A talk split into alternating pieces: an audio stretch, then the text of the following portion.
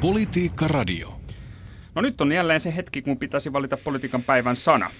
Tota, ennen kuin kerrotaan, mikä se päivän sana on, kerrotaan kuuntelijoille, että voitte ehdottaa omia samana ne kätevästi Yle Puheen sivuilla osoitteessa yle.fi kautta puhe. Löytyy linkki, ehdota puheet päreiksi politiikan sanaa. Siitä klikkaamalla avautuu lomake, jossa voit jättää sanasuosikkisi. Tai sitten Twitterissä tunnisteella puheet päreiksi. Otamme niitä vastaan. Hmm. Ja onhan meillä muutamia ehdotuksia. On joo. Mulle tuli ensimmäisenä tämmöinen kuin viha.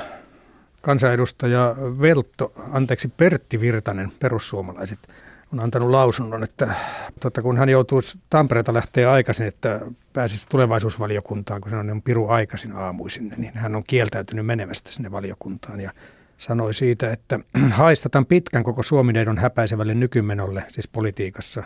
Aikaisemmin inhosin politiikkaa, nykyään vihaan sitä. Oho yllättävää kyllä, niin hän ei ole enää ehdolla. Niin, sitten oli muitakin ehdokkaita. Ulos tulosanaa meille ehdotettiin. Perusteella Joo. soljuva sana, vähillä äänteillä painava ilma. No näitähän on ollut näitä ulostuloja. Nythän Jasper Pääkkönen on tullut ulos tässä kalastuslaki-asiassa, joka on ajankohtainen, tämä kalastuslain uudistus. Ja tuota, hän äh, tuota, esimerkiksi uusisuomi.fi uutisoi, että Jasper Pääkkösen raju ulostulo. Keskusta hylkää kotimaista kalaa ostavan kuluttajan. Oho. Näitä ulostuloja välillä. Zot, niin, huh, huh, toi oli hurjaa. Siitä keskustelu jatkuu edelleen tästä kalastuslain uudistuksesta. Sitten tuota muitakin ehdokkaita on tämmöinen sopimus, on ollut parikin sopimusta. On nollatuntisopimus, siitä on paljon puhuttu, että että nyt tehdään työsopimuksia, joissa alin tunti, viikkotuntimäärä on nolla tuntia. Ja nyt esimerkiksi Antti Rinne on sanonut, että jos demarit on hallituksessa, niin nämä kielletään kerta kaikkiaan. Että pitää määritellä vaikka joku 15 tuntia alimmaksi tuntimääräksi. Ja sitten on vammaissopimushan ollut pitkään nyt Joo, esillä, tai nyt se nousi taas, kun Suomi on sen hyväksynyt jo vuonna 2007, ja tuota, se ollaan vasta nyt ratifioimassa. Mitä tässä on värkätty kaikki nämä vuodet? Ja tähän sattuu tietysti hyvin se, että Euroviisuissakin ää, meillä on nyt sitten Pertti Kurikan nimipäivät. Onhan se syytä ratifioida se sopimus ennen, sitä. ennen kuin Kyllä. kisaamme siellä. Mutta emme ehkä näitä kuitenkaan. Emme. Päivän sana on, mikä se on? Se on perustuslaki.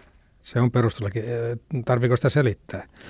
En tiedä, ei varmastikaan tarvisi tämän sotehässäkään jälkeen niin. enää selittää. Eli nyt tota, nythän on, on tuota, tullut semmoista keskustelua aika paljon, että perustuslaki ja perustuslakivaliokunta tyrmää kaikki hyvät uudistukset, että tämä politiikka on mennyt tämmöiseksi. Mm-hmm. Että on joku ydineli, johon se sitten torpataan. Että on nähty sornaisena kehittymisen ja yhteiskunnan tota, ja talouselämän kehittymisen esteenä tämä perustuslaki. Kaikki vain odottavat, minkä väristä savua perustuslakivaliokunnan piipusta nousee.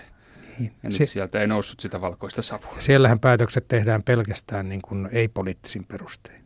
Tietysti viileän harkinnan tuloksena. Tällä kertaa toki täysin yksimielisenä. Kyllä joo, että tota, perustuslaki on se sana ja, ja tota, seurataan sitten seuraavan hallituksen aikana, miten tämä jatkosote etenee.